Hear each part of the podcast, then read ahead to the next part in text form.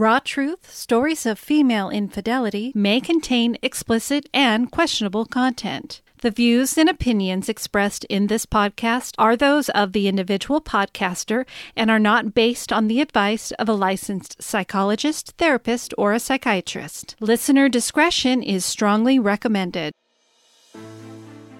Human lives follow many paths, presenting twists and turns and choices never planned nor expected. Temptation, anger, depression, and loneliness all can lead a person to make a decision that cannot be reversed. Facing judgment and isolation, a person can feel very alone. These are the voices of women who have chosen to cheat on their spouses or partners. Hear their stories. This is Raw Truth Stories of Female Infidelity an anonymous and no judgment podcast created and hosted by me, Rebecca Adams. I was an unfaithful wife. You are not alone. Hello, and welcome to Raw Truth Stories of Female Infidelity. Today is our last episode of 2022. This episode is going to be more unique, I think, because I don't believe I've done anything in this type of format before, but I did reach out to some of the bigger stories. And when I say bigger, it was ones that had the most uh, comments, uh, discussion, a lot of downloads on them. And I reached out to the people who had submitted them and asked them just to give us an update. So for our year end episode for 2022, we're going to do just that. So sit back and relax. This is actually going to be a very long episode in comparison to all the ones that I typically do. And I will actually be sharing little clips of each story before we do the update. And I will let you know whose story it is and if it was on Patreon or if it was on the regular Raw Truth platform. So let's get started. Our first update today comes from Steve. Steve submitted his story on Patreon a couple years back. And I've talked about him a little bit. When I first launched the podcast, he challenged me a little bit as far as the content and, you know, we we discussed it and I was brand new at it, so I was trying to really not anger anybody. Um, and trying to understand. I always say seek to understand. So I was trying to understand his situation. And within time, he eventually felt comfortable with me and he submitted his story.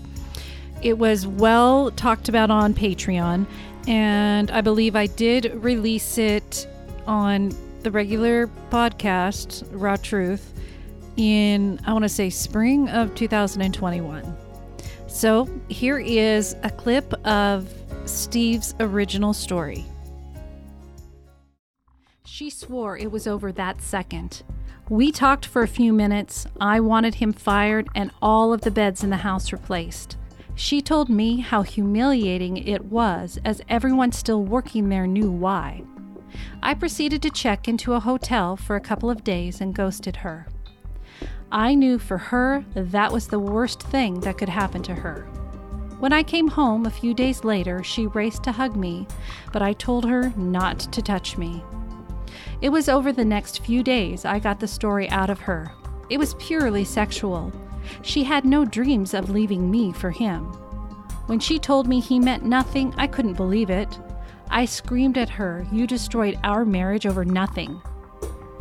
It would have been better if you loved the guy. She only gave me the gory details as I threatened to call him. She was even more terrified that hearing them from him, knowing how much he hated me, would be the worst as he would take glee in it. Like I said, I turned into a monster. When I wasn't calling her horrible names, I wasn't talking to her. I moved out of the bedroom. She didn't know what to do. She sat snot nosed crying while I threatened to tell everyone what she did. She set up a marriage counselor the next week, which was a disaster. They told me how this could be a positive event to bring us closer. At some point, the anniversary trip came up, and I remarked I wasn't going. They both jumped on how important it was for our healing. The next day, I canceled the trip. I think this was the point where she knew we might not make it. Up to that point, she thought our family and 25 year marriage would win out.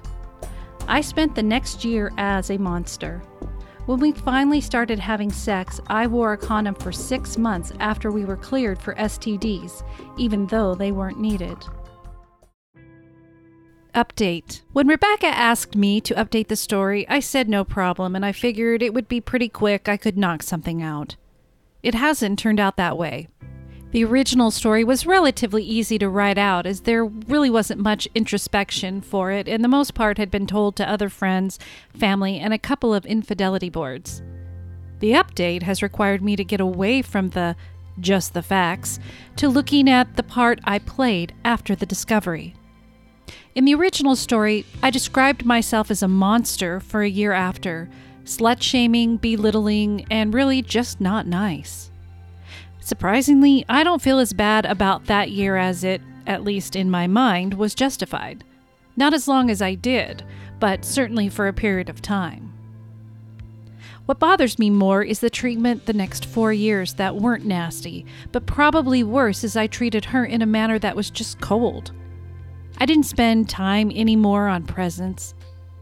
In fact, I bought her the same sweater a year apart as I just ran into a store the day of her birthday and bought the first thing I saw. That is, if I bought anything at all, which was more toward the norm. She, at this time, was pulling out all the stops to try to prove to me that she was worth the pain I was in.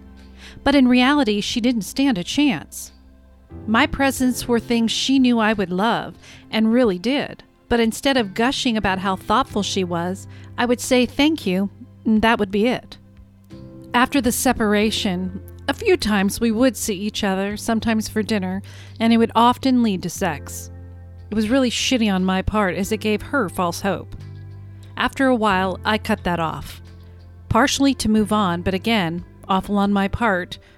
But she gained weight, and I didn't find her physically that attractive anymore. Especially since now I was dating women 10 to sometimes 20 years younger. I did have the decency to not tell her that, but she did look up some of the women I was seeing, and I was sure the comparison to the way she looked now had to hurt. Especially as she was these women or even more beautiful prior to her affair. I was lucky in that even losing half in my divorce, I still had money and I turned into a fanatic going to the gym.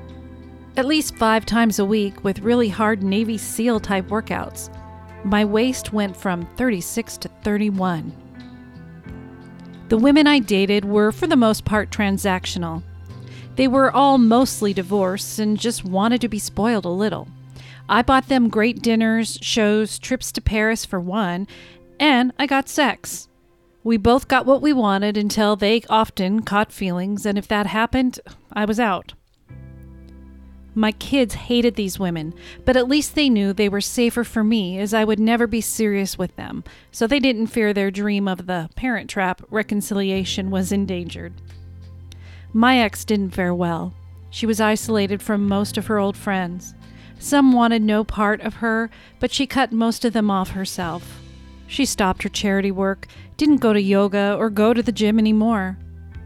The guys interested in her were the flip of me 15 to 20 years older, and any younger ones were just interested in her money. It's very sad. For her, dating in her 60s was just rough. I'm not sure she has even had sex since the last time we were together many years ago. I am off the fun girl train as I met a new woman who is actually a year older than me. I knew her years ago and she was beautiful then and even more beautiful now. I caught 30 year old guys checking her out. We get along great, and the sex is mind blowing. The biggest issue is that my girls hate her, as she, unlike the young woman, does shatter their parent trap dream. One of my daughters is getting married, and my girlfriend is a big bone of contention. At first, they asked her not to come, then to sit somewhere other than the family table, all of which are a non starter for me. I've had a couple of one on one dinners with Karen to sort through this. She has been better than my daughters, but she still pleads for another chance. As I wrote this, my heart breaks. She fucked up royally. But as I wrote in the original story, it wasn't out of malice, but out of fear of losing being relevant. It's sad, but too many women in their 50s just kind of disappear. It never would have happened to her or us, but in my mind, she created it. Along comes the scumbag predator, and with those two forces, she didn't stand a chance. So she made a stupid, terrible mistake and basically ruined her life in a three week period of time. She's a really good person, but now has nothing. I feel awful that I didn't have the grace or strength to forgive her and continue the marriage. But on the other hand, she created what befell her. I'm trying to help her, but I'm not sure what I can do especially as I now have someone else in the picture. Did she deserve to have consequences for what she did? Yes. But should her life be in shambles as it is now? Probably not. I wish I had a pretty ending, but it's a saga that's still continuing. Bottom line is before you cheat, you need to think through the consequences. So that is where things are now with Steve and his now ex wife, Karen. I've spoken with Steve a couple of times, and he encouraged his wife to listen to the podcast and consider submitting her story because I really wanted to help her and let her explain more in her free mind as to what was going on in her mind in her marriage that led her to be vulnerable around this person. And for those who haven't heard the whole episode, they were remodeling their house, and it was the contractor, I believe, electrician guy, who had uh, preyed on her, and it it got pretty it got pretty bad for everybody in that situation. But I wanted her to know that there is an outlet for her. She can listen to the show, know she's not alone for decisions she's made, and be able to talk about it for real as to what happened because she may not have been 100% transparent with Steve. She may didn't may not wanted to have said something that she felt was lacking because she didn't want to hurt him more than he was already hurting. So, I uh, hope maybe one day she'll come around and she can find out really she needs to work on forgiving herself. Yes, it was a mistake, and yes, she's paid the consequences, but she can't go on punishing herself for the rest of her life because he's moved on, their children are adults, and it's okay for her to move forward and find happiness in her life. Now we're going to move on to Josephine. Her story was actually a two parter and it streamed back in September and October of 2021. Here is a clip from her story.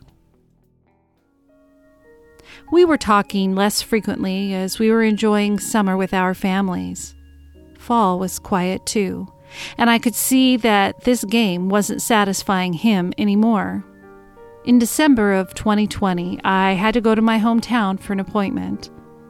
We planned to see each other, but I was sleeping at my parents' place, so we decided to meet somewhere and do this in the car. Two or three days before my trip, Jim seemed a lot less excited about the plan. He told me that he decided to work on his relationship and that it wouldn't help if something happened between us. So we agreed to meet anyway, on a friendly basis. We did. We talked for two hours in the car, but nothing happened. As I did a few months before, he got cold feet. That was okay. However, I was sad. I was feeling rejected, and that was weird. But anyway, I couldn't force anything, so we just continued our life, chatting from time to time, platonic conversations only. And then Jim started to make some naughty comments. I tried not to go there, as I didn't want to experience the same feeling of rejection again. But I planned a trip to my hometown because I needed some space for my boyfriend and the kids. I needed some me time. Wanted to see my parents.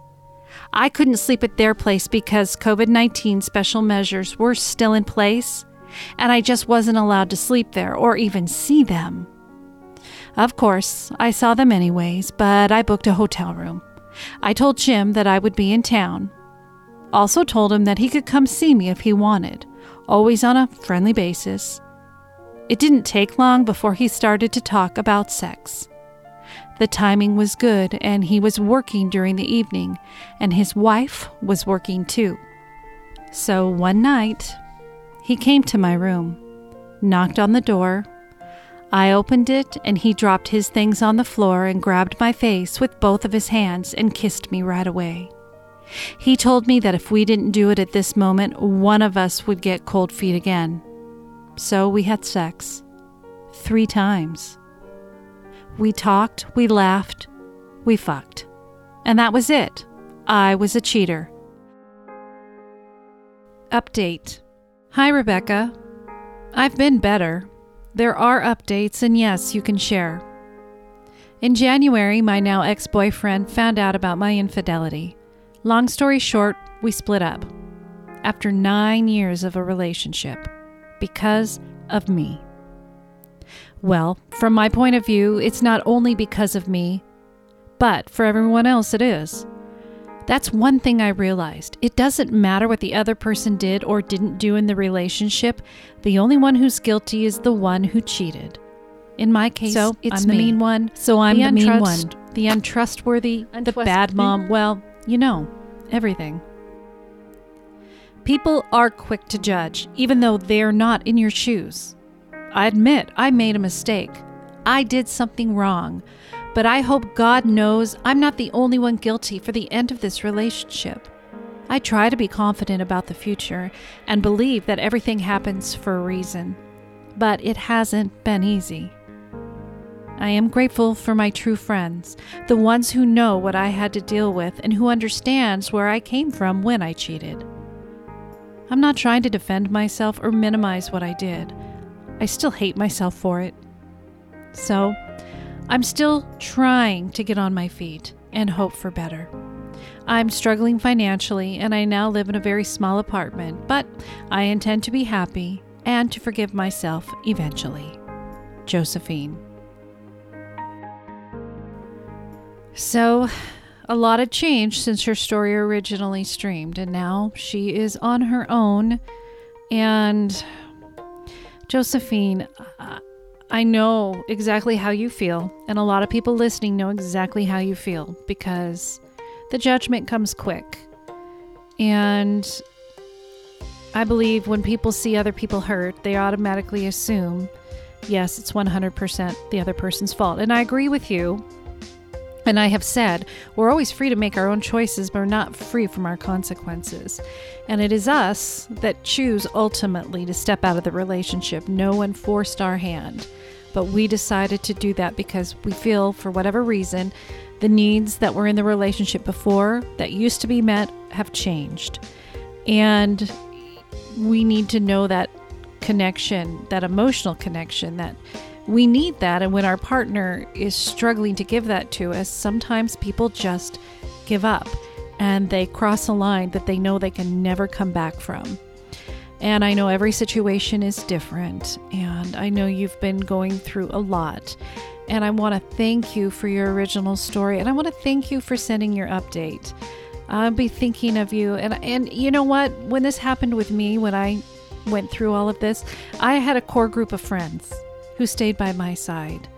And they forgave me for the things that I had done. Not that I was asking for it, from them per se, but they looked at me as a human and said, you know what, you made a mistake. You crossed a line, and we're here for you as you have to go through this battle now with everything else because those were the consequences. And I appreciated that. So I'm glad you have those friends there. You're going to come out of this on top. You're going to find a wonderful man that's going to meet those needs, and you'll be able to put all of this behind you. And I understand the hardest part is forgiving yourself.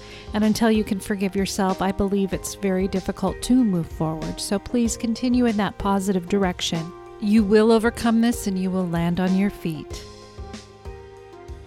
Our next update comes from Nadine, and Nadine had quite a story, and a lot of people did comment and had concerns with her and her marriage.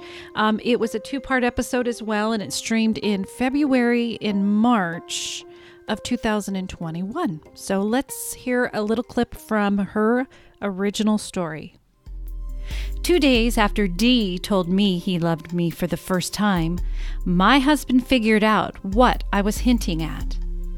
Everything that they say about the discovery of an affair and the explosion of pain, fear, humiliation, desperation, it's all true.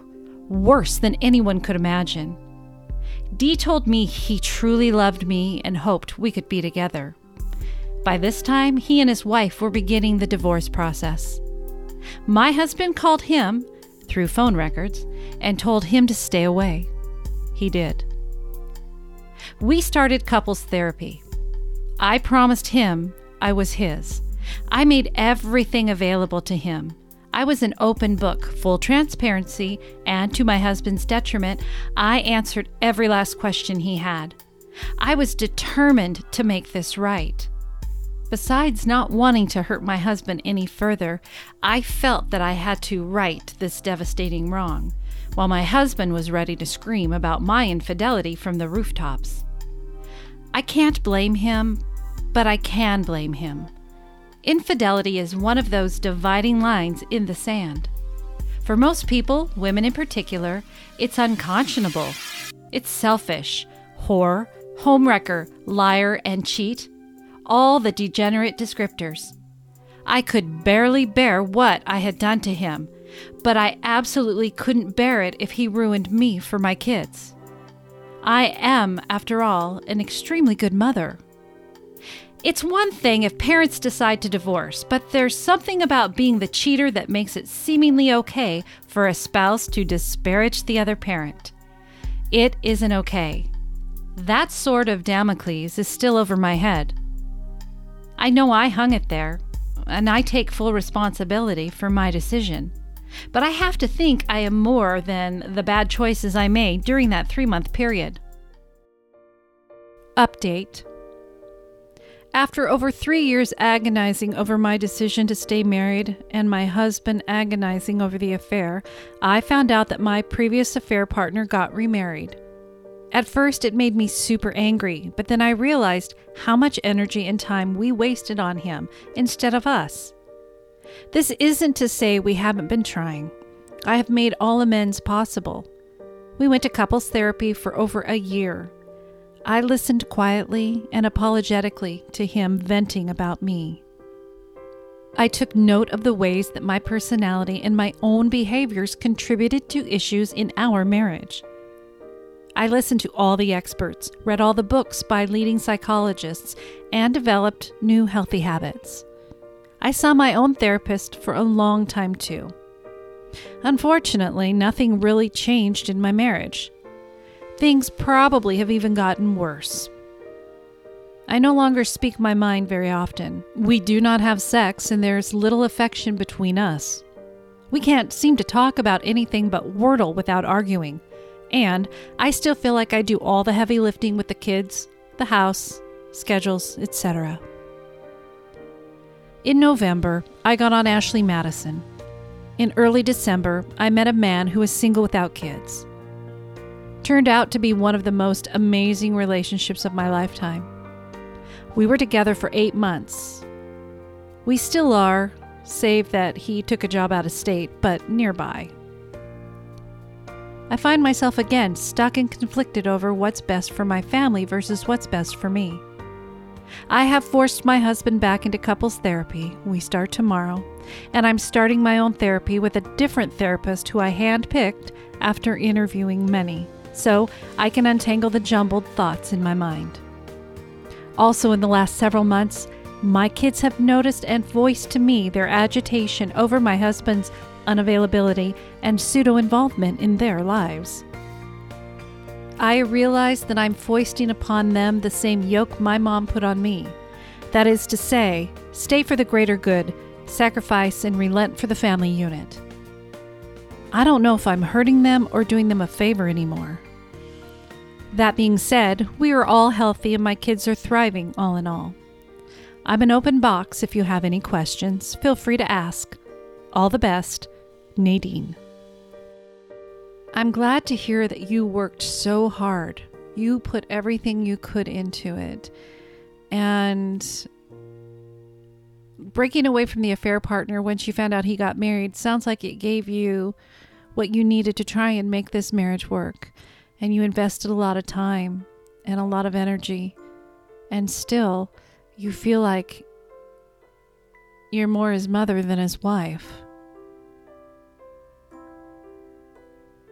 Curious as to the Ashley Madison, how did you feel about going on there and finding somebody? Did it scare you? Or was it exciting? Or did you feel like you had no choice and you needed to do something because you couldn't handle what was happening at home?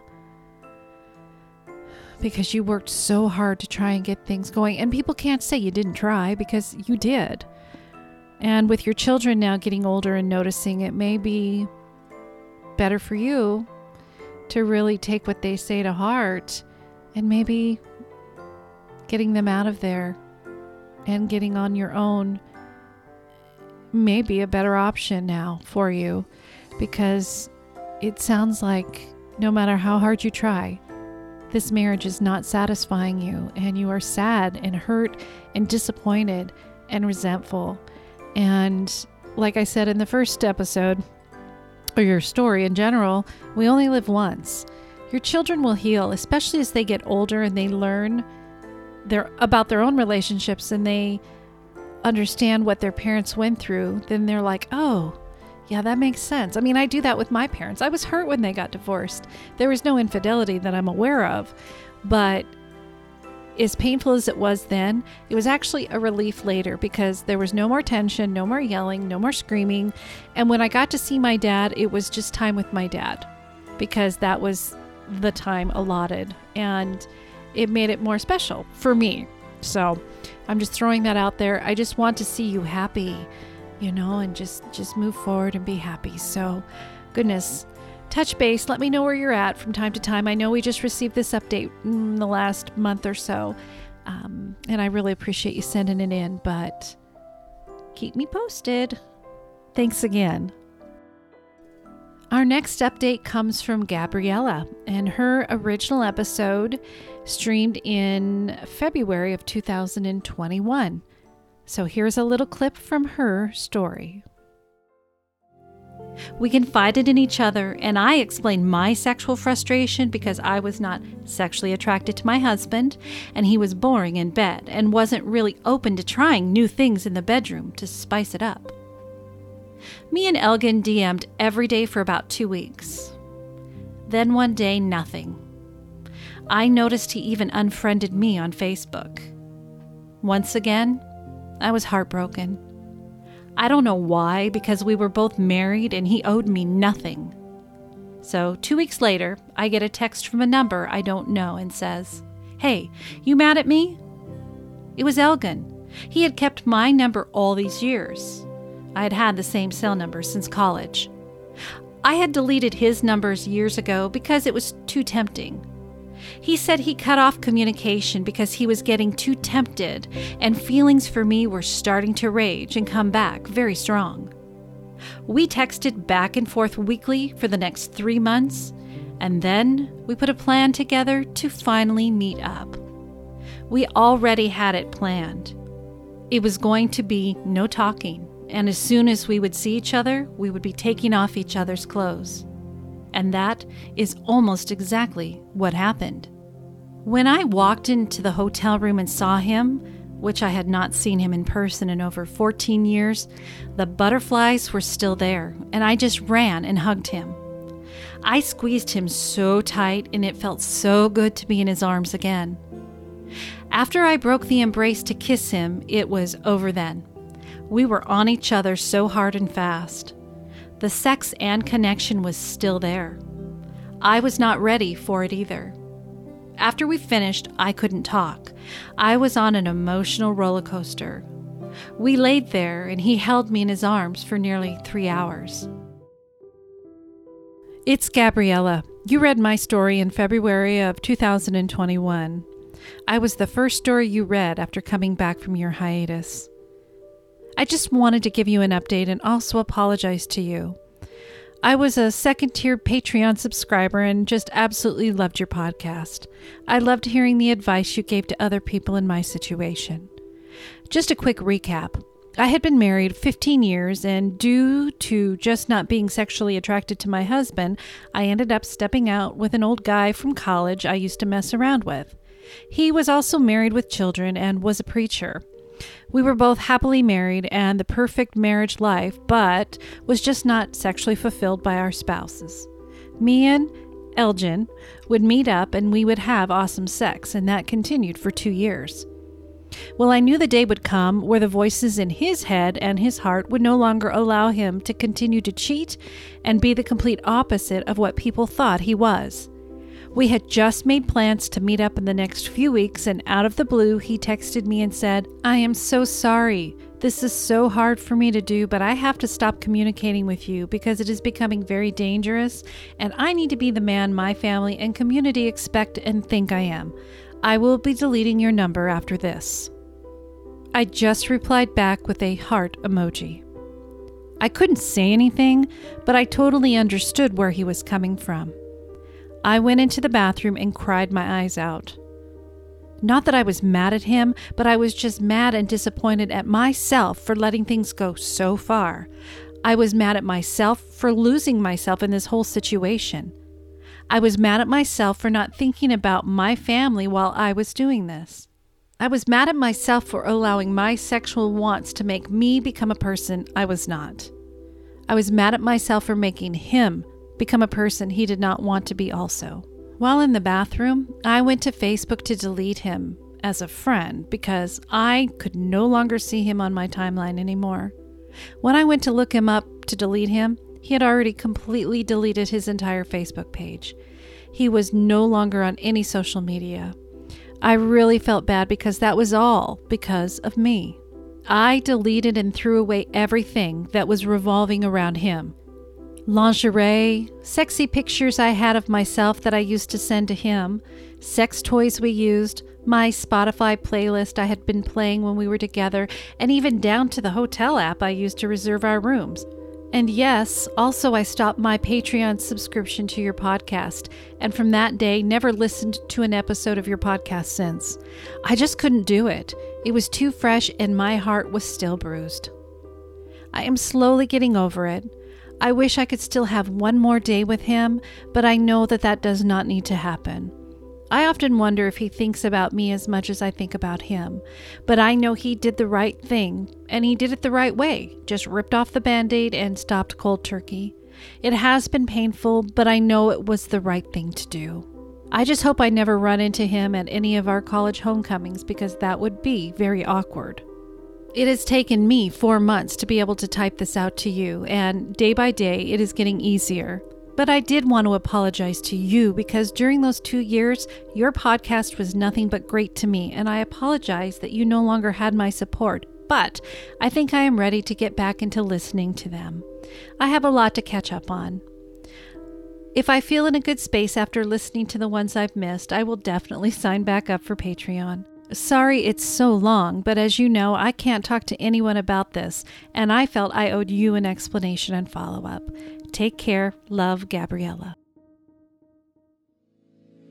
Gabriella, thank you. And first of all, never feel the need to apologize to me. I am here for support when people need it. Sometimes, and it happens often, people will leave because they feel like they have been able to heal through the things that they've done they want to or have experienced if it's a the husband who was betrayed um, and they feel like they need to kind of clean the slate and be able to move forward and not have those reminders because they have processed it to the point where they don't feel like they need to hear my voice or my suggestions or the other stories to move forward. So please don't ever, ever apologize. And, and I mean that to everybody.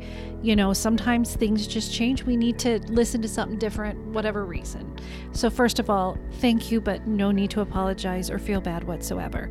Secondly, you did not cause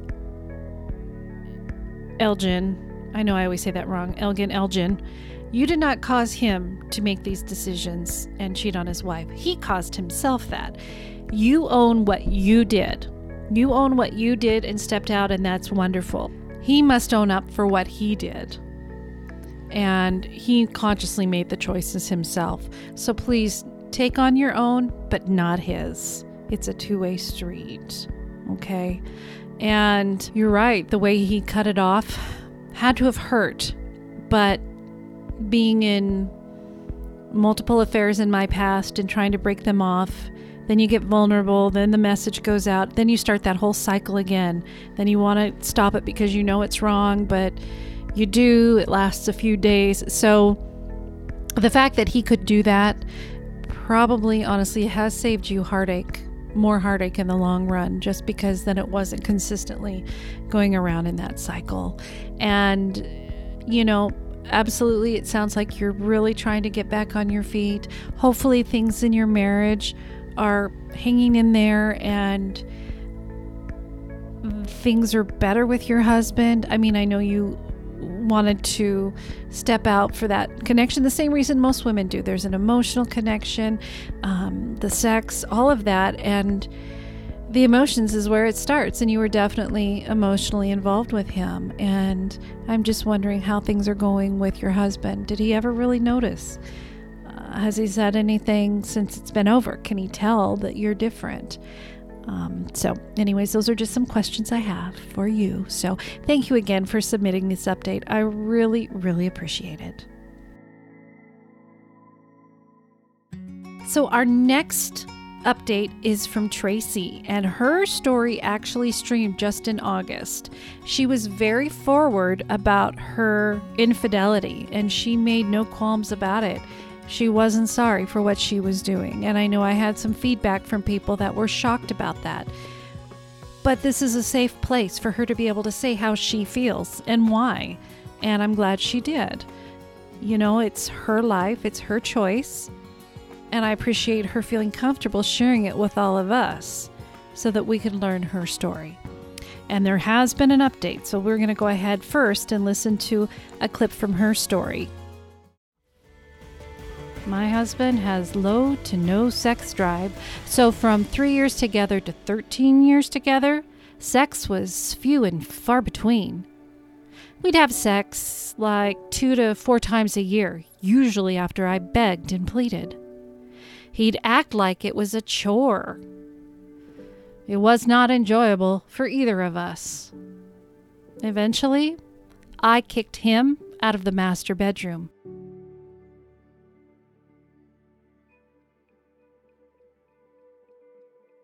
I was tired of being rejected nightly and being slut shamed when I used my toys to get myself off. We have not had sex since 2019. And it's not just the lack of sex that's a problem. My husband ignores me. My husband doesn't touch me. My husband won't even sit with me to watch a movie. He is equally cold to our child. I show extra affection to our child to make up for the lack of affection he gets from my husband.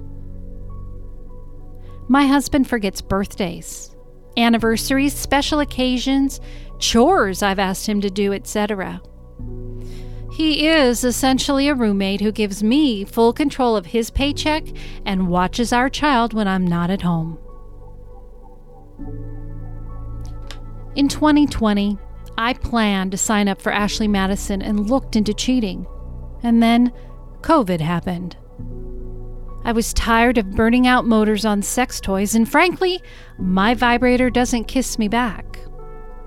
I missed foreplay, kissing, making out, grinding with clothes on to build up the sexual tension. I missed sex. I missed being wanted and desired.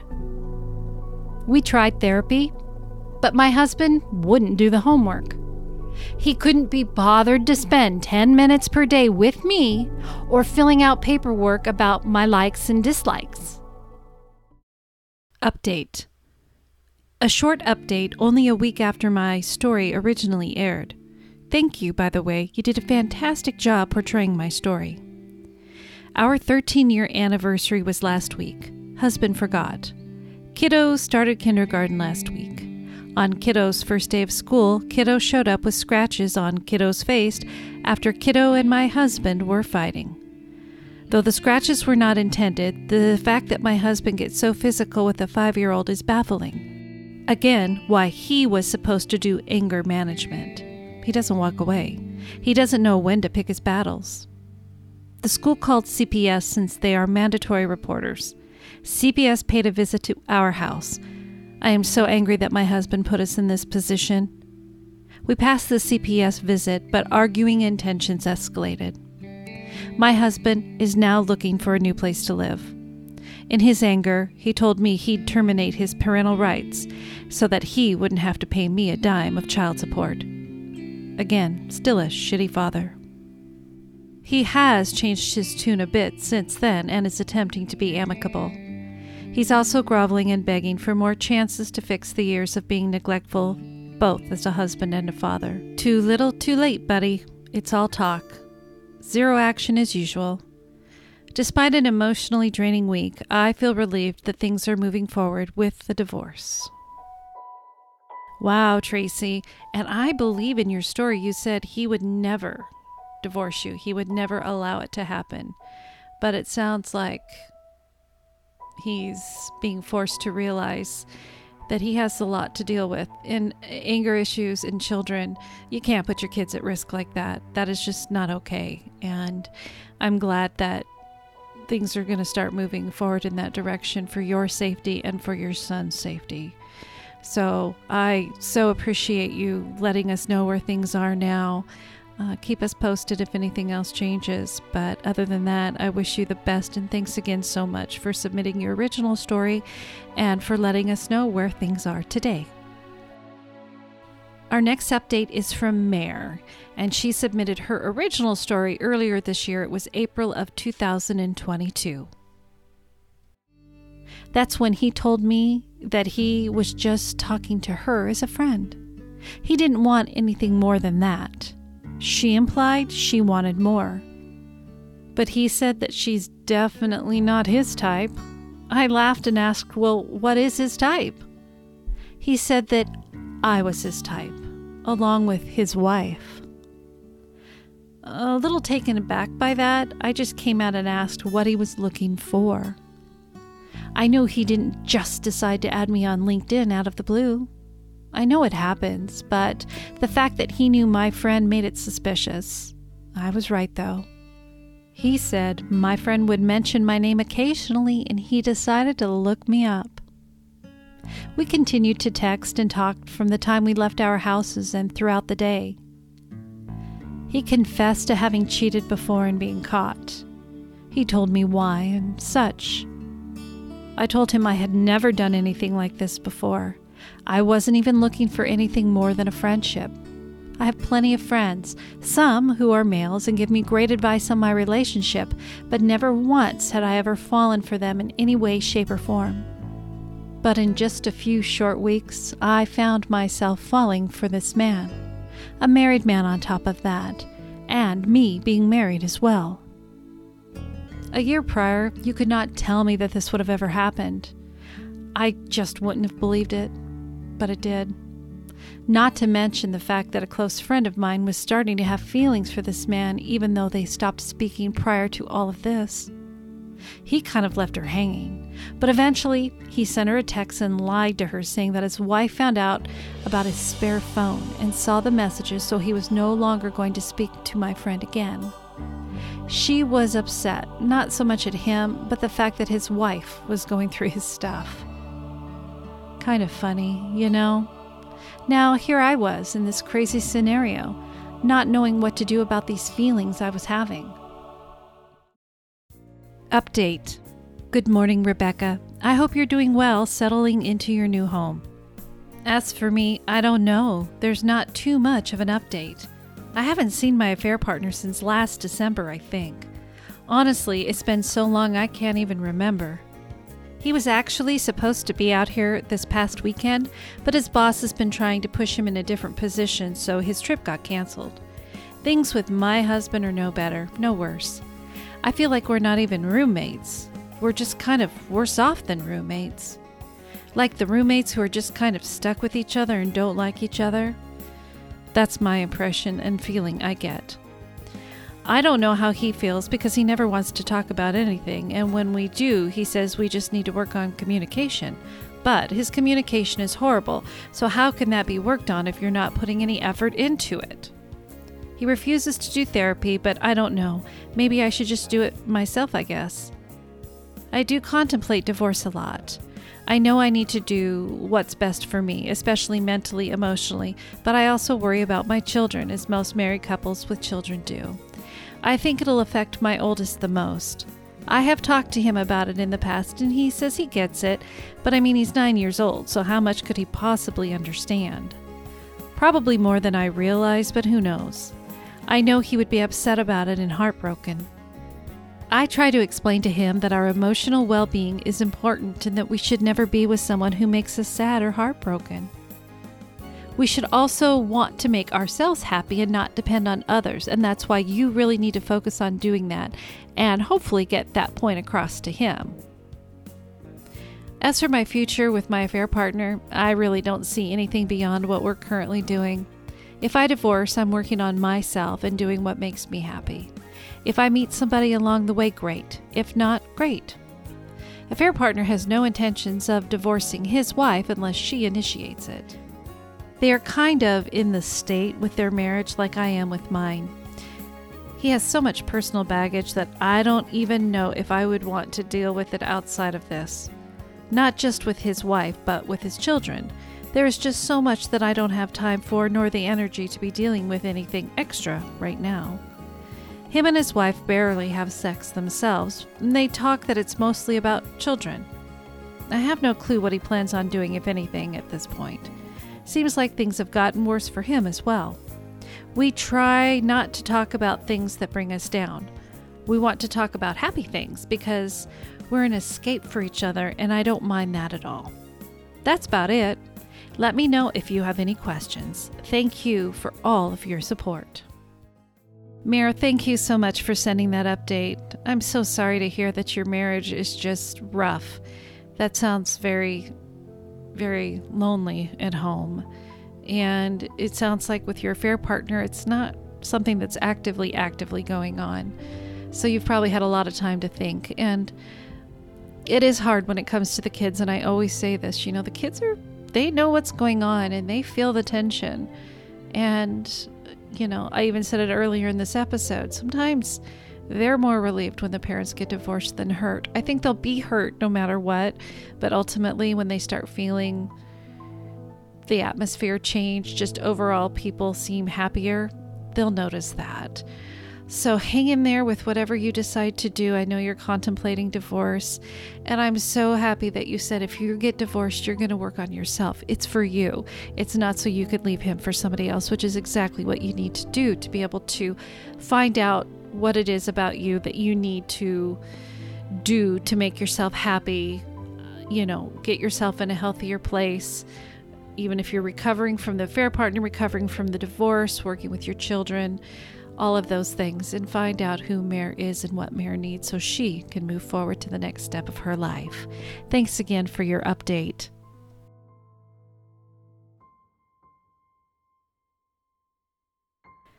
Our next update is Mike, and his story was uh, about him and his wife Lisa. And I believe it was a two parter. It was, I think I streamed it at the very end of last year.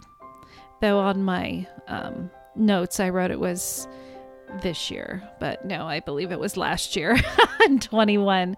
It was a Patreon exclusive and it was quite a bit. In fact, I think the Marine even helped me do some voiceovers on that. Um, and that was fun. He thought that was cool. So here is a clip of Mike's story. She toyed with my feelings. She consciously deceived me, and they likely discussed the deceit of not only myself, but also of his wife, Karen. It is hard to understand the sense of unreality that creates. Only those who experience it will understand what I mean. After the discovery of the affair, things got very weird for me. I naively assumed that she would immediately realize she was caught. She would drop him like a hot stone and apologize profusely. Not so. She was besotted, no regrets, no guilt, just shock that her arrangement had been thrown into a state of chaos. Her carefully imagined plan, as I envisaged, was that they would meet in the hotel, fuck, pledge undying love. She would later that evening kiss him lovingly and send him on his way to tell his wife their marriage was over. She would then spend the night in the hotel room and prepare her script for telling me it was all over between us. In that she would, I imagine, have wished me well on my long walk and the rest of my life. So neat, everything would be fine in the world as imagined by Lisa. At this point, I was too shocked to make any decision regarding our relationship. Weirdly, life as we know it had to go on. Despite my complete shock, I had to go to work the next day. Unable to focus on anything beyond turning up at the office, I had to tell my boss the barest of details about my situation. She was very understanding. Two work colleagues knew something was wrong, and they were a huge support. One in particular knew I was suffering, and talking with her was a lifesaver on my worst days. Update It's been a year since the story I shared appeared on the podcast. At that stage, I was four years on from D Day. Now it's five years. The book says it takes two years to recover from an affair. By recovery, I believe they mean get back to some normality. After discovering an affair, the whole thing becomes part of your story, and in truth, you can't say, I'm fully recovered. What you can say is that something I never thought would happen happened. It changed me by forcing me to reflect on a lot of things. By that, I mean led down a path of asking questions like why was I so hurt?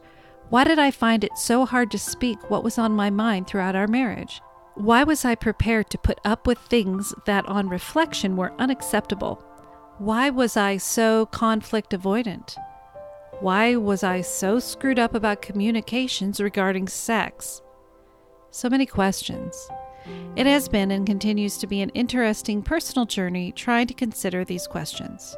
So, by way of an update, my questions continue, journaling continues, and we are still together. We went through three couples therapists on our post affair journey. They all said, Look, what you had before is gone now. You need to forge a new relationship. The third therapist, and by far the best, told us there are three possible outcomes. Outcome number one On discovery of an affair, the marriage ends.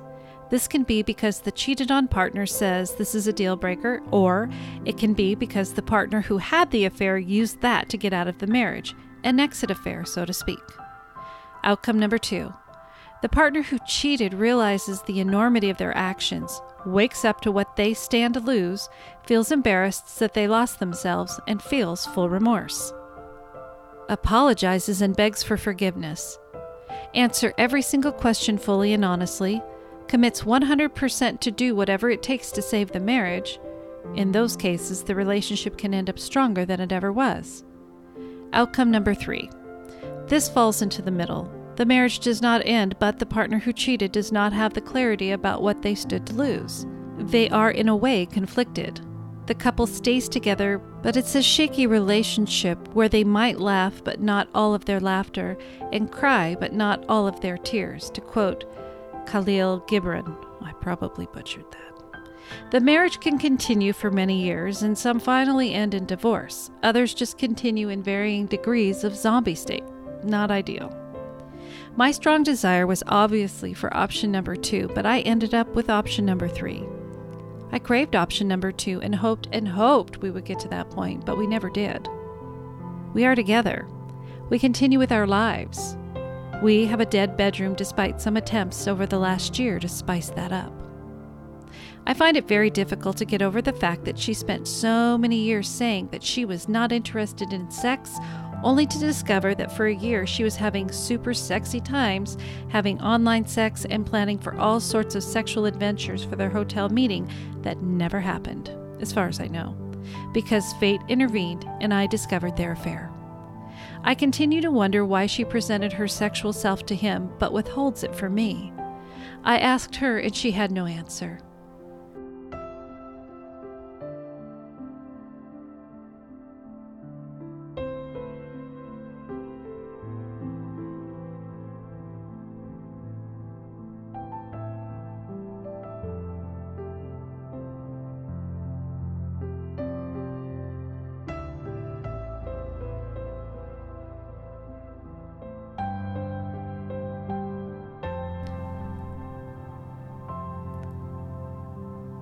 At the start of 2022, I decided this is the year where I put this sorry mess behind me.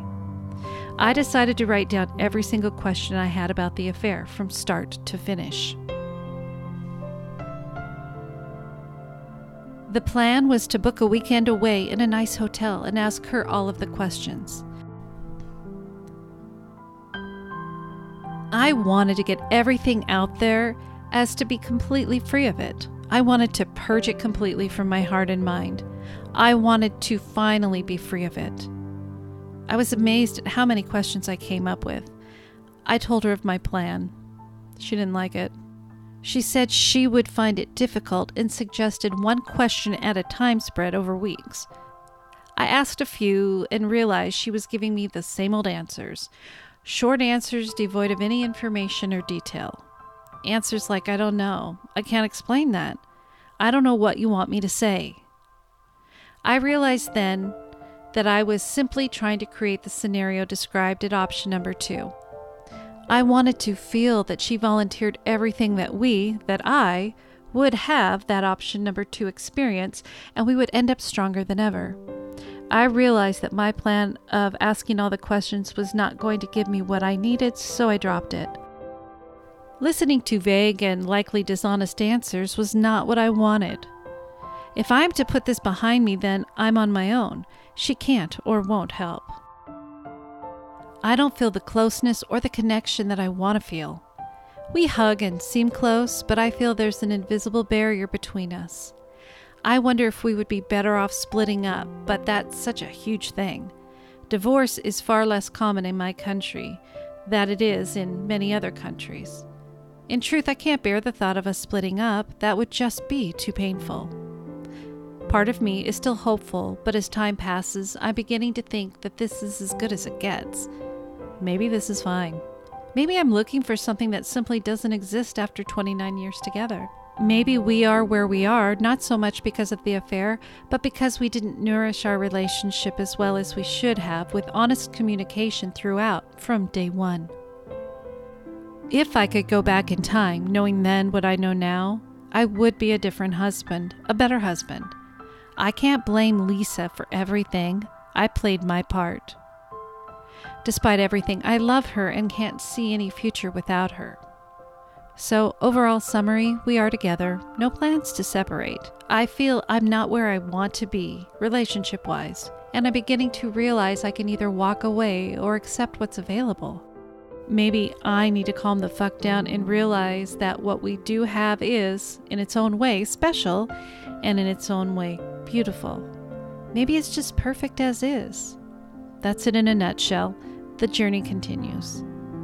Thanks for providing the opportunity to share my story last year. I really did find it useful. I'm happy to share the update with you and your listeners as I love updates on podcasts. People's stories are always so very interesting. Mike.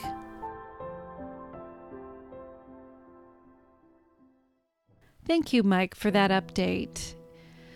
To me, it sounds like you're working hard on just accepting life where it's at. I appreciate the certain key points that you agree that maybe both of you should have worked on different things. It's not just one person's fault, it's just not the other person's fault. But you've lived a long time with her and she's what you know. And so, in a sense, I can understand that there would be comfort there because it's familiar. But you also deserve respect, love, and happiness. And that isn't appearing to be present. As you know, I'm an infidelity recovery coach, and part of my training talks about these um, the seven steps or the seven types of of um, if I can even talk here, seven types of affairs. Yes, the exit affair, uh, avoidance conflict affair, you know, all those things. But yes, what we encourage people to do to have that option to is to be able to be 100% transparent, 100% wanting to work. If one of the spouses is not 100% on board, but they're trying to fake it, it's going to show. And I don't know what it is with her that maybe she wasn't 100% on board with wanting to move forward. There could be some shame involved, and if she doesn't talk about it, maybe it didn't happen. Um, maybe she doesn't want to hurt your feelings about something, you know. And I remember your story, and that fair partner ended up being quite the wackadoodle and his wife. I mean, hello. And it was, you know, quite a it was quite a quite a disaster for you guys.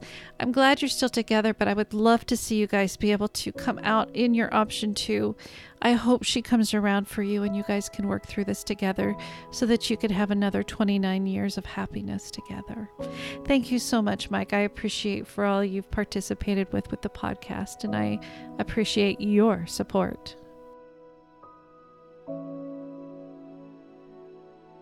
Our next update is Bobby's, and his story originally streamed in October of 2020, so it's been a couple of years. And his story was different in that he knows about the affair, he knows everything about it, who it's with, it's his cousin, and he's never confronted her about it. And so we wonder well, does she really know and she's playing it off? Or what. But his his cousin is married as well, and so he's been basically watching her, reading her messages, seeing everything that she's been doing, and uh, he won't say anything to her about it because he's afraid of the destruction of the marriage and the children who are adults and I've told him multiple times, "Hey, your kids are in their 20s, you know, this is your your life. You need to find happiness." So here is a clip from Bobby's story. But then I received a text message that was clearly not intended for me. There was no reason for her to send me a text that says, Meet me in the back between the two gyms tomorrow after spin.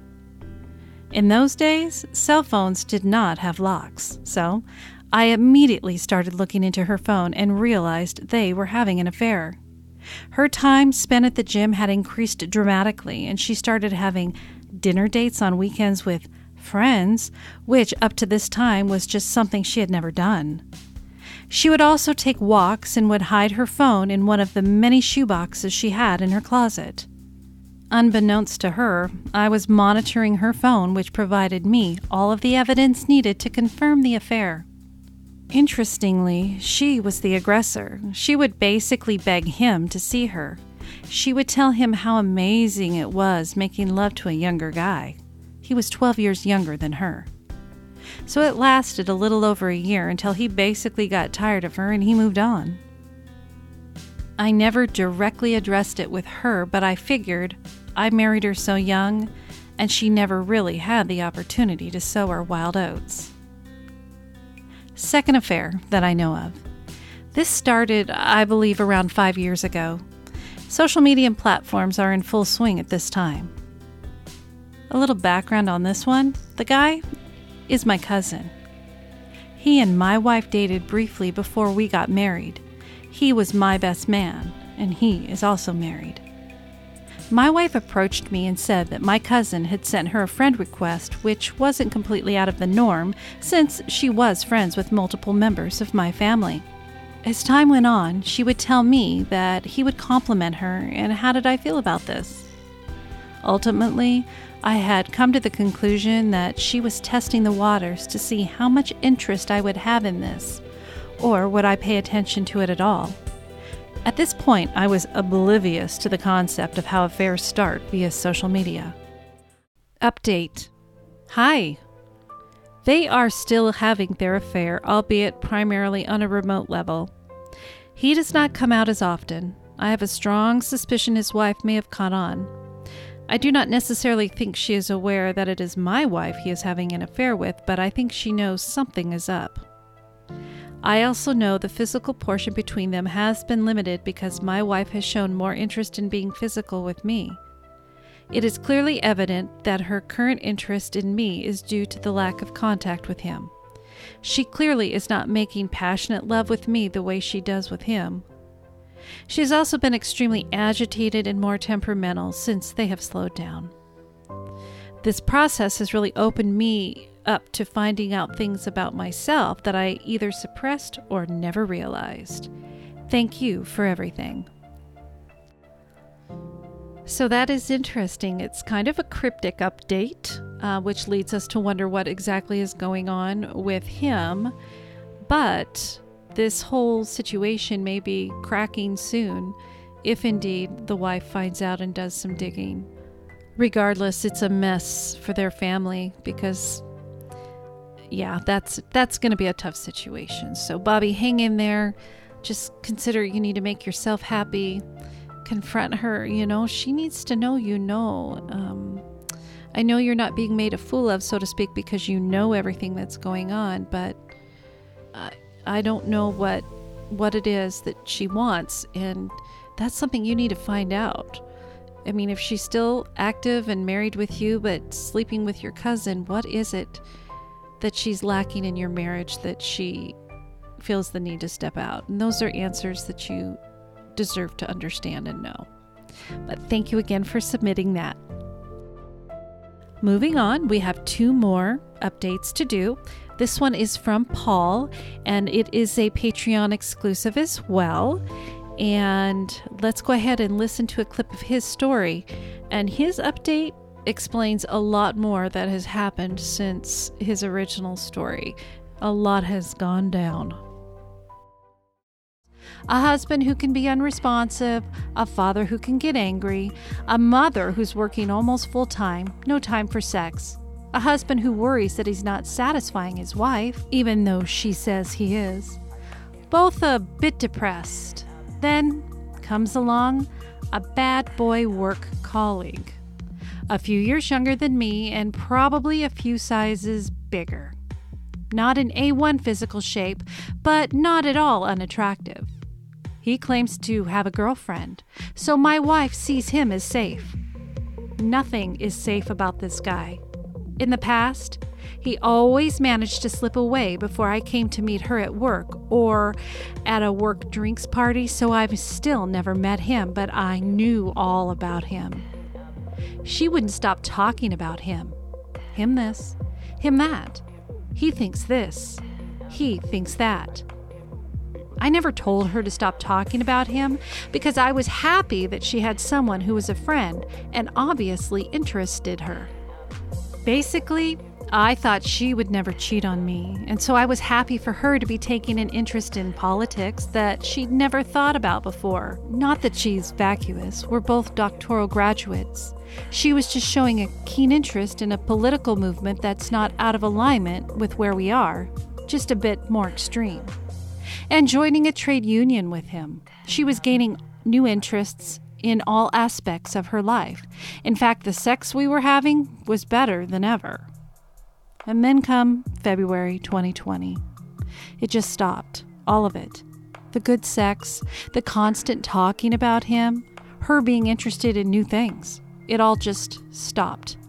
And I noticed that her phone was really getting a workout to the point where she disappeared to the toilet for what seemed like hours and hours. Or she'd be standing in the kitchen texting and texting whilst one or all the other kids would be screaming for her attention. Update I'm Paul. My story aired on your Patreon platform on October 8th of 2021. Thank you for reading my story so wonderfully. I'd encourage any of your listeners who've been wondering whether to submit their story to go for it. It's such a wonderful experience to hear it read back by such a professional voice recording artist like you. Not only does it give new insight into the story, but it helps to put it into perspective. And thanks to all your Patreon subscribers who have commented on that platform too. I can't reply there because that would break anonymity, but I appreciate all they've said. William, who commented on Patreon, reminded me that I shouldn't feel that I caused my wife's infidelity, and Joe makes the point that my wife has invited a psycho into our marriage. I agree with both, especially with all that's happened since I sent you my story. Some of the stories on your podcast relate that an affair partner can, in a sense, control the one who's being unfaithful. So we hadn't heard anything from my wife's affair partner since he lost his job in early of 2021. Then my wife gets an email from him with the subject, quote, You'd be wise to read this, end quote, blaming her for the affair. As many narcissists do, he painted himself as the victim and said some really nasty things about me. He refers to me as your poor, pathetic husband and lets me know all the things that drew them together, many of which are negative things about me. How controlling, unloving, sexually deficient, and pathetic I am. When I read all that, I kind of thought at the time, I can handle this. I'm strong enough to know that everything happens in a context. I can also work on myself to get better at all the negative things I'm painted as and I know that's part of the work of trying to fix the marriage. More than anything else, though, it makes me think back to something I said in my story. Quote, I got the feeling from her that she'd had a little too much fun, if you know what I mean. She was certainly far more experienced sexually than I was. Years later, she would tell me that she had done all kinds of party drugs, one night stands, threesomes, and so on. but when we met, she was 25 and she felt she was ready to settle down. This made me think that my wife had chosen to settle down with me, someone who she wasn't sexually compatible with, but who ticked all the other boxes. She told me she believed in soulmates, which I never have. I've been deeply in love before I met her. And as I said, I came to love her deeply, but perhaps we weren't a good match after all. I always got the impression from her that she was sexually satisfied. I constantly asked verbally about our sex, and she said that she enjoyed it. I also regularly tried new things, partly to spice things up, but also to break up the predictability for my sake, too. I even tried asking about toys, suggesting a few that might have spiced things up a bit, but she said she wasn't into that stuff. Anyway, on with this email. He completely gaslights her, saying that she told their workplace about their affair when it was definitely him. But then he starts talking about our 12 year old daughter. He's really weird about her, saying that our daughter has written him a letter which my wife had stolen from his desk. He really wants the letter back, as though it's some kind of talisman. And then I realized I think he might be into magic and mind control and all of that stuff. I think he needed that note from our daughter to do something to her, like put a curse on her or something weird like that.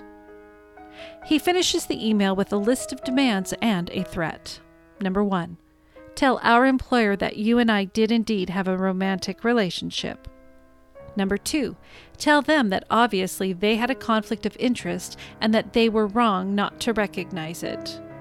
Number three, Tell them whatever the actual truth is about these emails sent to your husband. Number four, apologize to me. You know you should. I know you should. God knows you should.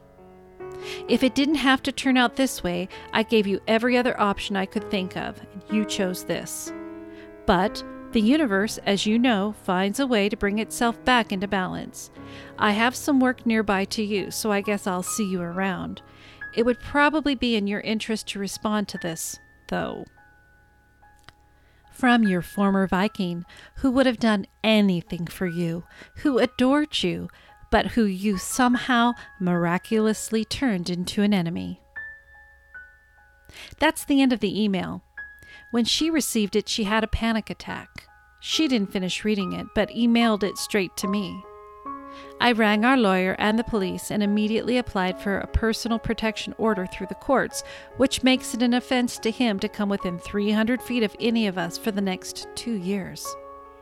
Three things strike me about this email. First, what a complete narcissist he is. He twists the truth so hard. I know for a fact that he told their work about the relationship he had with my wife. He told them after she ended the affair and asked him to stop contacting her. He did this in an attempt to hurt her. And as for someone else sending me the emails, it's just impossible. He's edited all the images of him out of them, and he plays the victim. As if he isn't the aggressor in this situation. He's constantly contacting us, even though we constantly ask him not to. He's pursuing us, not the other way around. Second, the threats. Quote, You'd be wise to read this, end quote. Or what? What will you do if she doesn't? And, quote, so I guess I'll see you around. It would probably be in your best interest to respond to this, though, end quote. Or what? What will you do if she doesn't and you do see her around? And, quote, from your Viking who would have done anything for you, who adored you, but who you somehow miraculously turned into an enemy. He's unhinged. Third, we contacted the union. He's not even on their books, not even a member, although they seem to know all about him. They can't tell us, although we suspect this isn't the first time he's done this to a colleague and it's been reported to the union somehow. We decided not to reply. Then a few days later, he sent this to me Subject Apologies and Truth. Dear Paul, According to my former employer, someone sent you messages which were between me and your wife. In typical fashion, they didn't bother to show me any of these messages, so I can only guess as to whether they exist or not. If they do, and if they somehow came from someone I shared those messages with, I'm terribly sorry. As an innocent in this situation, you would not deserve that. It is possible, of course, that they came from someone that shared the messages with. I emailed all my versions to her last year. But again, I can't be sure since I'm relying on the Workspace's account, and they have shown themselves to be completely untrustworthy. All I can say is, I have never been in contact with you before now, and I would never have had the chutzpah to contact you about your wife and me. I didn't want to talk to anyone about it, and I would never want to spread the hurt she did to me to anyone else. I cannot impress on you enough the desperation and sense of things being out of control that I had when they made these allegations. But I was used to that from them. In any case, I'm sorry that you seem to have learned about our relationship. I spent 18 months trying to protect you from this. First, under the misapprehension that she would tell you herself, then simply because it was not my place to say anything. Since you now know, you probably deserve to know the truth.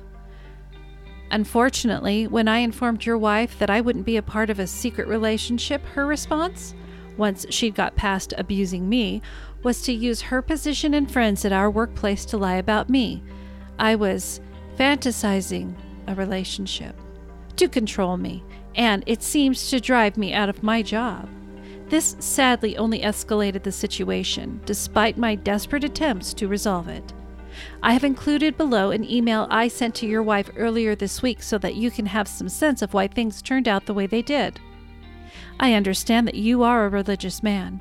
I come from a Catholic family. You will likely know then this passage from one of the Psalms. Quote, O Lord, who shall sojourn in your tent? Who shall dwell on your holy hill?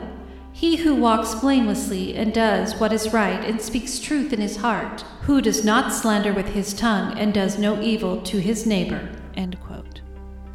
I hold truth to be of extreme importance, which is why I could not allow your wife to continue to lie about me, us, at work. Frankly, her actions there were not just morally bankrupt, but bullying. I deserved a safe workplace.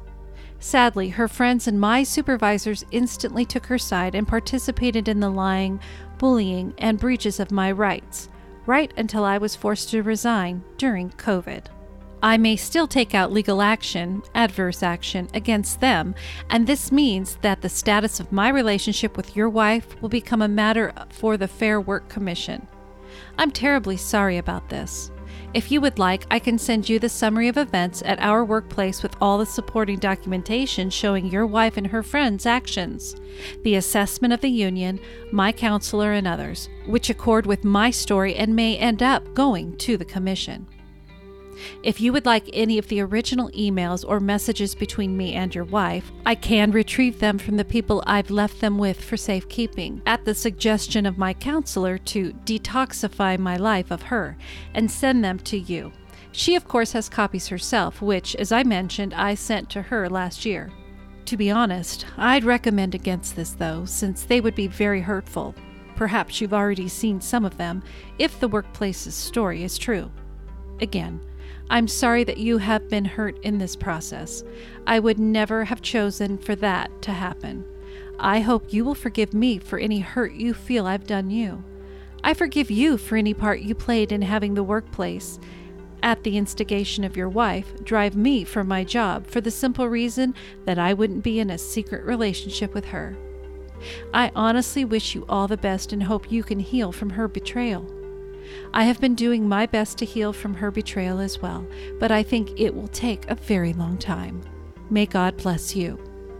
P.S. There's a rumor at her work that she's also been sleeping with one of her supervisors. As one of my colleagues said to me, colleague X saw her hand feeding him. I think they're sleeping together. In fact, a number of colleagues have mentioned their weird close relationship. This was something that came up many times when I raised the question of a conflict of interest that they had in handling your wife and me. I am happy to share the names of these colleagues in a few months once they've left Trinity. At the moment, they're terrified of retribution from management. This, too, unfortunately, will probably have to go to Fair Work Commission if I pursue legal action and have to establish the conflict of interest. Sorry for that, too. Email ends. So, when I received this, I held off telling her until I knew she'd be able to recover reasonably quickly. I mean, quoting scripture to me and asking God to bless me. I mean, you can just F right off, Sonny. Anyway, in the midst of all this, my wife has been seeing a psychologist, and I have been seeing a psychologist, and we've been seeing a psychologist together to work on our marriage. Man, this has been expensive. The marriage counseling was a joke. It was all online, but still really expensive. After three sessions, the guy said we didn't have any communication problems, so we should be just fine. He dumped us. A psychologist actually dumped us. My wife has been making progress with her psychologist, working on her negative attitude toward herself and helping her resolve the pain of teenage sexual abuse. Her abuse was with her cousin, and she decided to tell her family, finally, and their response was pretty terrible. So she was re traumatized for a time. She seems to be doing better now. I started seeing my psychologist before the full extent of the affair was revealed.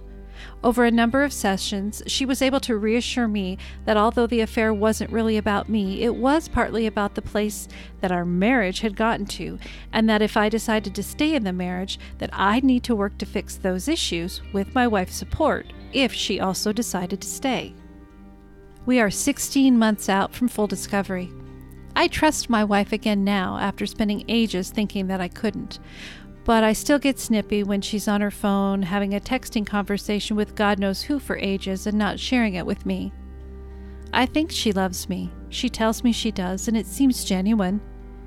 We've done all this work on intimacy and emotional support, which has helped us both. We've also made a lot of changes to our furniture and our house. It's true that my tastes overshadowed hers in our living arrangements. All the stuff he said about me, no matter how strong I thought I was, made me completely lose sexual confidence, as well as body confidence, and I stopped being flirty or sexually intimate with my wife for a while. She asked me what was going on, and I told her I'd lost all my confidence. She apologized for her part in that. I think I'm getting it back now. We're having fun sex again, almost as if nothing happened but for a while I found it hard to keep an erection. Images of her with him would flash through my mind at the worst moments. She said she's sorry a million times, and I don't need to hear that anymore, but I still haven't forgiven her. I mean, I get how and why it happened, but true forgiveness, it takes longer than I thought. I never believed betrayed spouses who said that you think about betrayal every day. Well, hell, that's true. Every day. But then you get better at pushing it away and not letting the negativity take over. I suppose I'll be able to forgive her when I stop thinking about her affair every time I get pissed with her. I find myself thinking still, in those moments, perhaps I should still leave. I'm happy to be married to her. She's beautiful and intelligent, and she's a wonderful mother and wife, mostly. Anyway, that's where we're up to, 16 months on. I hope you enjoy your Thanksgiving and Christmas this year, Rebecca. You certainly deserve to. Paul. I mentioned a wackadoodle in the last story. I should have saved it for this one. What the heck? To me, it sounds like this man is rationalized that he was absolutely innocent in everything but it's for his own conscience to try and make himself look better and feel better. And so then he talks too much about it, which makes him look more guilty. That's my opinion. I am sorry you guys are having to deal with this, but I'm glad you guys are standing strong together. I really do feel you have a success story, and not very many success stories happen after marriages, just like the one I'd read before. He was wanting for option number two, and it sounds like you guys have come through to option number two and being transparent and honest and working so hard with therapists that you guys have been able to get to this point. And I'm very, very happy for you that you're able to get there. And yes, it's still going to take some time before you completely, completely heal. It is still fresh. I mean, it hasn't even been a year and a half yet. So, anyway, thank you so much for your update. Hopefully, that guy will just stay away. I mean, hopefully with the he'll the, he will obey the restraining order and quit sending. I hope that includes email or any kind of contact whatsoever. So, anyways, you guys take care. Keep me posted. Thank you so much again for submitting your update. And I wish you a happy Thanksgiving and a Merry Christmas too. Okay, our last update is from Lucy. Now, Lucy is a very fresh story that just came out. October 21st was the stream date. And we talked back and forth. And so her update is over the course of a couple of emails. Um, but man, oh man, I uh, received an update the day after her story aired. But first, here's a little clip of Lucy's story. The neighbor, we'll call him Ron, was far from vanilla. Remember, I had not slept with him. We had not even hung out yet. It was three weeks into us talking that we met up for coffee. He doesn't drink coffee. So I'm standing in line ordering mine, and he calls. He is outside and told me to come get in his car. I got in his car as instructed, and we drove to a park. We walked around and talked. Afterwards, on the drive home, now back in my car, he insisted I pull over. He got out of his car and tried to kiss me. I pulled back. I was still not wanting an affair. I was not sure what I wanted. Most likely, I just liked the way it felt to be wanted. This did not stop his calls. Several more weeks went by and we met up again this time by the water. After walking and talking for an hour, I could not take the suspense anymore. I leaned in and kissed him. It was like fireworks. In the town we work in, his office is close to my work. One day, he asked me to come hang out with him and get my work done there. I have some freedom in where I do my work most days of the week. So I said, why not? I had until four o'clock when the kids got out of school. I brought my work to his office and settled down. He had just come from court and was looking amazing in a three piece suit. He always looked amazing. He had brought comfort clothes to change into. He started changing in the office, right in front of me. I could not resist. His body was so amazing. I walked up to him and we started making out. There was so much passion, and before I knew it, we were both naked. We made love for the first time on his couch, the floor, the desk. It was so hot. Update October 22nd, 22. Rebecca, life is crazy. I am still entangled in my affair with no current plans to leave my husband. He is such a good dad and he is trying hard as a husband. My feelings for him have not changed. Ron, however, this is a crazy story. I feel like a drama magnet. In July, shortly after I emailed you my story, Ron called me one day and said a mutual acquaintance of ours had seen us together and blackmailed him for $30,000. It all seemed strange. He started asking if we could make a purchase together, testing me for trust. With this, he asked for access to my credit card for a $2,000 purchase. I did not think much of it and I said yes. Well, a month later, I went to pay my card and he had charged $10,000 on it. This was in July. I found out the purchases in August. It is now October, and when I ask him for money, he says, "Well, I had to pay 30,000 to so and so." I have been so terribly stressed about this that I'm physically ill. I have fallen into a deep depression because I am in this so deep. I've never had a balance on my card, and now I cannot pay it off. I tried explaining to him that I make less than $100,000 a year and he makes over 100 million, that I would gladly pay 3% of my salary towards the blackmail but not $10,000 towards car toys for him. Now I have no trust in him, but I am stuck in more debt than I have ever been in. I confronted the man he accused of blackmail and he said he knew nothing about it. I am so sad I ever strayed. Now I am stressed, broke, and worn out trying to balance a family, two jobs, and trying to please two men. There is much more to this story, but hopefully I highlighted the most important areas in a way that is understandable. November 7th, 2022.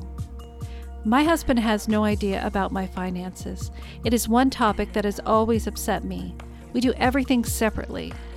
Until a fight a few months ago, I didn't even know what he made he knows what I make as he does our taxes.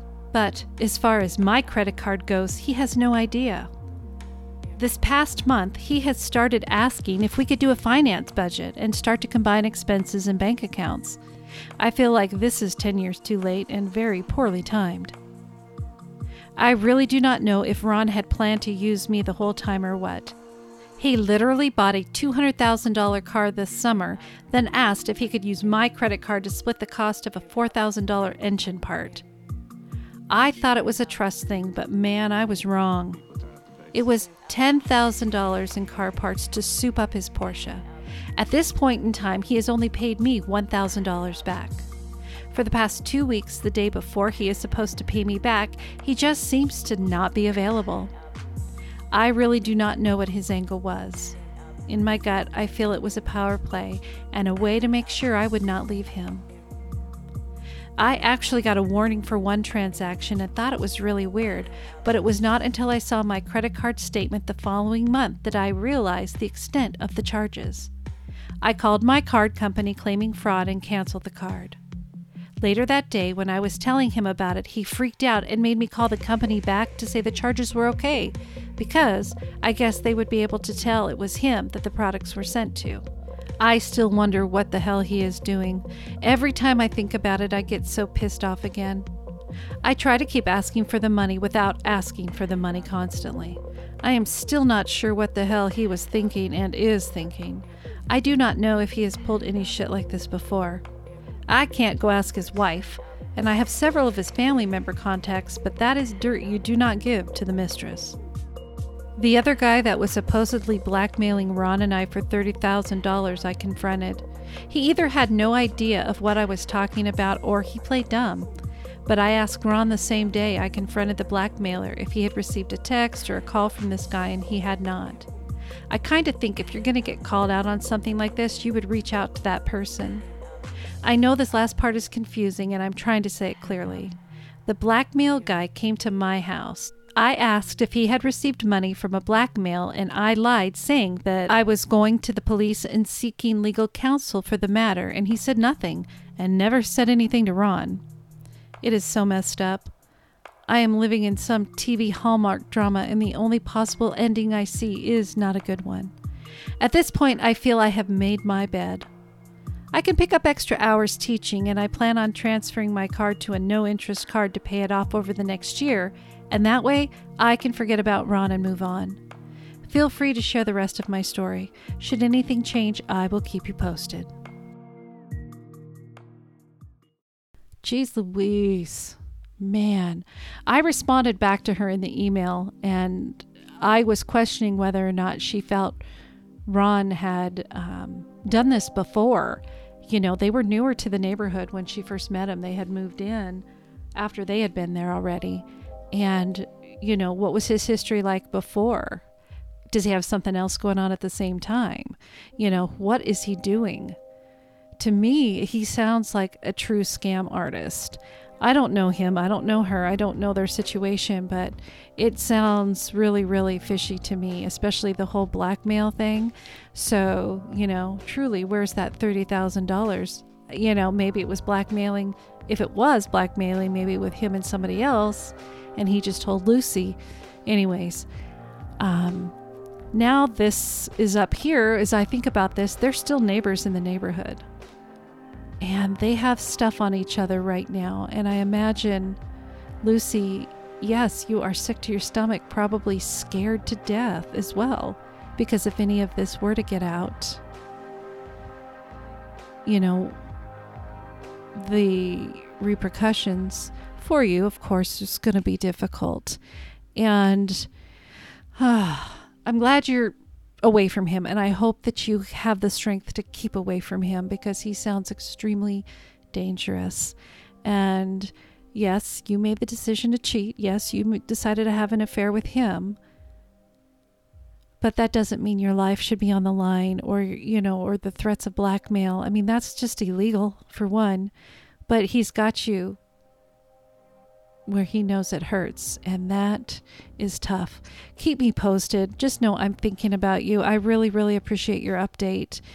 And I just hope you can just be able to move forward and forget about this whole situation and uh, go from there. So, again, thank you. Please keep in touch. Thank you all so much for a wonderful 2022 all the support for Raw Truth Stories of Female Infidelity and Let's Ponder. As you know, as I've mentioned before, Let's Ponder is moving to its own podcast channel. So please search it out and subscribe. It'll be called Let's Ponder with Rebecca Adams. And I will always remind you, in case you're wondering, you know, after the new year, where is it? Where is it? Well, it's going to be on its own. I'm still waiting, um, pending with Apple Podcasts. I don't know what's happening there. And the majority of my listeners, of course, are Apple listeners, but thankfully, there's a bunch of other platforms people are finding me. So I have uploaded everything since I started Let's Ponder up to the new channel. And so those are currently on there right now. Prior to that, I did a midweek ponder, and that was during COVID. And I stopped that at, let's see here, it must have been, well, in 2020 and it started in January of 2021 with Let's Ponder instead of Midweek Ponder. So the Midweek Ponders will stay on Raw Truth. But moving forward, this will only be Raw Truth Stories of Female Infidelity. Still every other week at this point in time with the episodes. As I get busier, hopefully I'll be able to pick up more and do them weekly. Same with Let's Ponder with Rebecca Adams every other week, etc. If I end up with a two part episode on Raw Truth, it will be back to back episodes week to week so that you don't have to wait every other week. Kind of the new format I started doing earlier this year. Now, before I let you guys go, there are some changes here. Raw Truth Stories of Female Infidelity, Let's Ponder with Rebecca Adams. All of this is now coming under my own, I guess it's considered a network, but not really, Raw Truth Podcasts. I am in process of de- developing two more podcasts that I hope to start in 2023 and they may be just short series of them for a few weeks and then take a break and then do the other one. This one is called Why Me? I was an innocent child. People are going to be able to share their stories of when they were sexually abused as a child. I was myself. And I have joined some support groups and talking with women and men who were sexually abused or groomed or whatever they were, and they are submitting their stories already. So if you were in a situation, you like my podcast and you trust me, consider sending your story. The format is different. This is going to be an option for the people who want to submit their stories to share it themselves directly. And by doing that, they're just going to simply tell their stories and record it by using their phone, because most of us have a recorder on our phone as an app, and then just email it over to me. It will get put on the podcast. We will not use your name. You can explain your story how you want. Or we can do it like Raw Truth, where you submit it in writing and I will read it for you, anonymous, or with your first name. It's up to you. And then the second one that I'm in the works with of developing, I'm sorry, I'm tired. At this point, I've been recording for several hours and having to cut to edit. Yeah, I'm tired. the second one is called Raped, simply that. As I look at these support groups, these women will come on here and say, I got raped Saturday night. Well, I was raped last month. There's so much raping going on. What in the hell? I had no idea. I mean, I know that rape happens, I know sexual child abuse happens, or child sexual abuse. But this is just horrible. And these people feel ashamed and they're scared. And I want to be there for them as well. And I want to welcome them to share their story because a lot of them say, I haven't told anybody. I want to tell my story. Same format as the other one. They can tell it themselves with their voice, or I can do it for them. And another thing that I will say, and I've said this to these people that I've been talking with about the um, sexual child abuse, uh, child abuse, the whole minor attracted person is bullshit. And if you feel that that's appropriate, instead of saying a pedophile, then something's wrong. And I don't get political on here, but for crying out loud, that makes me mad. Say it for what it is these predators and pedophiles to these young children, myself included, not some wacky guy who's, oh, I'm just attracted to children. No, you're fucked up and you need some severe help. This is no joke. So if I offend you with saying pedophile or um, predator or groomer, then so be it. But I am not going to be politically correct when it comes to this type of abuse because there's no tolerance for it whatsoever. Two of my best friends were severely molested as children, and their parents one of them was by her dad, the other one was by the uncle. The one with the dad, the mom denied it for so long and would leave her daughter at home and go spend time with him once he was moved out. My other friend, who will be sharing her story, it was an uncle or a friend of the family. They knew about it. They did nothing about it. In fact, they forced her to invite him to her wedding and she did not want him around. I mean, I just, you could probably feel the rage in my voice. And that is why I've come up with Raw Truth podcasts. You know what? This is raw truth. We're not going to sugarcoat it. This is what happens. This is why people cheat, women cheat. This is the story of this little girl who was sexually abused, or a little boy who was sexually abused, or a man or a woman who was raped. There's no excuse for that. They should be heard. They should not be victims their whole lives, but be able to stand up for themselves and say enough is enough. So that is where we're headed. Those again are in development. It may be later in 2023. I'm still deciding on how I want to format as far as they're not going to be in every week forever throughout the year like this one. Uh, there's just not enough of me to be able to put in, but I want to put out something because I want to continue letting people know that there are people that give a shit, that care and support. So there you go. That is what I'm doing. Again, thank you guys all so much for such a wonderful year. Keep the stories coming. I'm always accepting new stories for the women. You can email me if you have any questions, if you have a story you want to submit because you were an unfaithful wife, if you're the husband who was cheated on, and now if you've been raped or you were a, a, a, child of sexual abuse, shoot me an email and I can walk you through how we can get these stories ready for you for the show if you would like. In one week, on November 27th, will be our final episode of the year for Let's Ponder. And it's going to be feedback to stories, people's thoughts and feedbacks, as well as any missed um, Let's Ponder Let's Ponder topics that people got in after it was already released. And so I've got a couple of those. Uh, there's one about cuckold. I think um, cheesy pickup lines, and I think there was another one as well. So we will do that on the 27th. That will be the last Let's Ponder on the raw truth stories of female infidelity.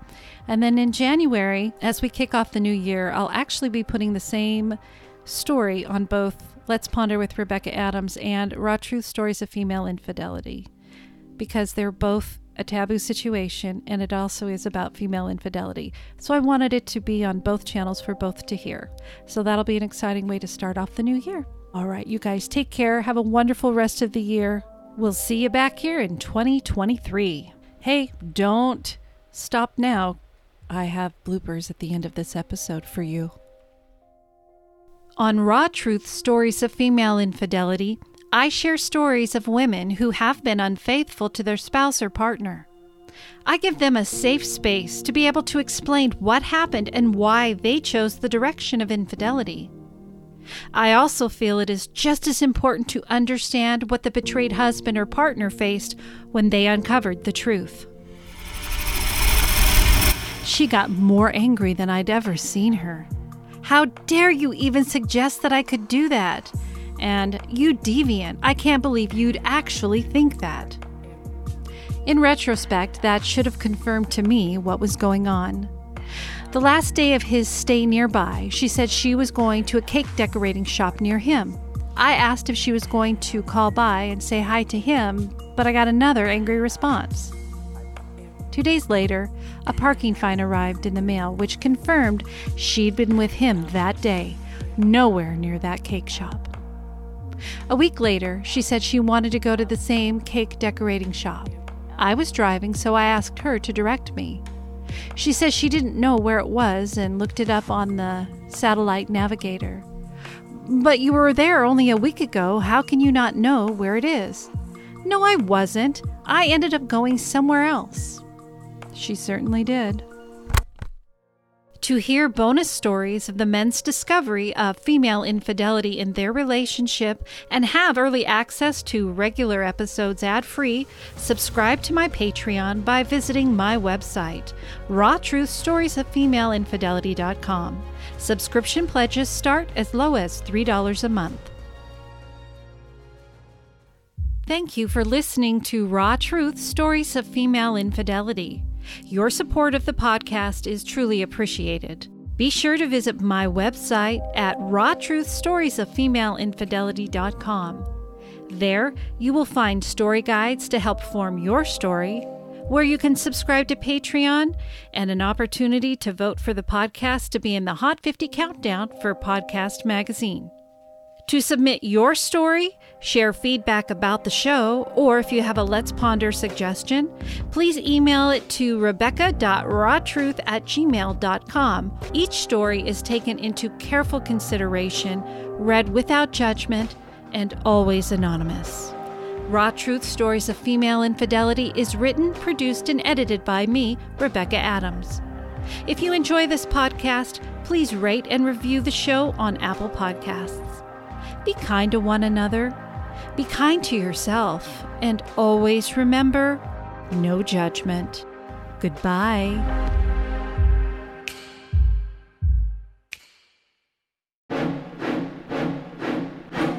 I can retrieve them from the people I've left with them for safekeeping. Shit! Not only does it give new inta uh-huh, and after discover after discovering, I discovered uh, ooh, lingerie, 60, 60 pictures. Fuck. But as far as my credit card goes, my credit card. This is so hard for me to do, but I have to stop communicating. Communicating. Uh, why was I so conflict? Con- well, uh, so we hadn't heard anything from my wife's my wife. My- As for me, I don't know. There's not much to update. There's not much of an update shit. He was actually supposed to be out here this past weekend, but his boss, there is a hair on my microphone, and every time I talk, it wiggles, and I'm afraid it's going to smack me in the nose and make me. I still wonder what the hell he is doing every time I think about it. What? Wait a minute, what? If I have a two part episode for raw truth, comma, we, comma, what? I'm not texting this shit. Especially since now I was dating women 10 to sometimes 20 years younger. Ah, that was not what it. So, I'm the mean one, the untrust, untwist, The original story was relatively easy to write out as there wasn't much too much introspection. Too late, too little. I was mad at myself for allowing my sexual wants to make become sexual wants to make be to make me me me. The women I dated were more for mo. People's stories are always very so interesting, so very interesting. While in the bathroom, I went on Facebook to delete him as a friend because I knew lo- I wanted to get everything out there, so I. Oh, mm, no. But then you get better at pushing it away and not letting it. Oh. At the suggestion of my counselor to detoxify. Detoxify. But then you get better at pushing it away and not letting the negativity. Negativity. This is a long episode. I'm tired.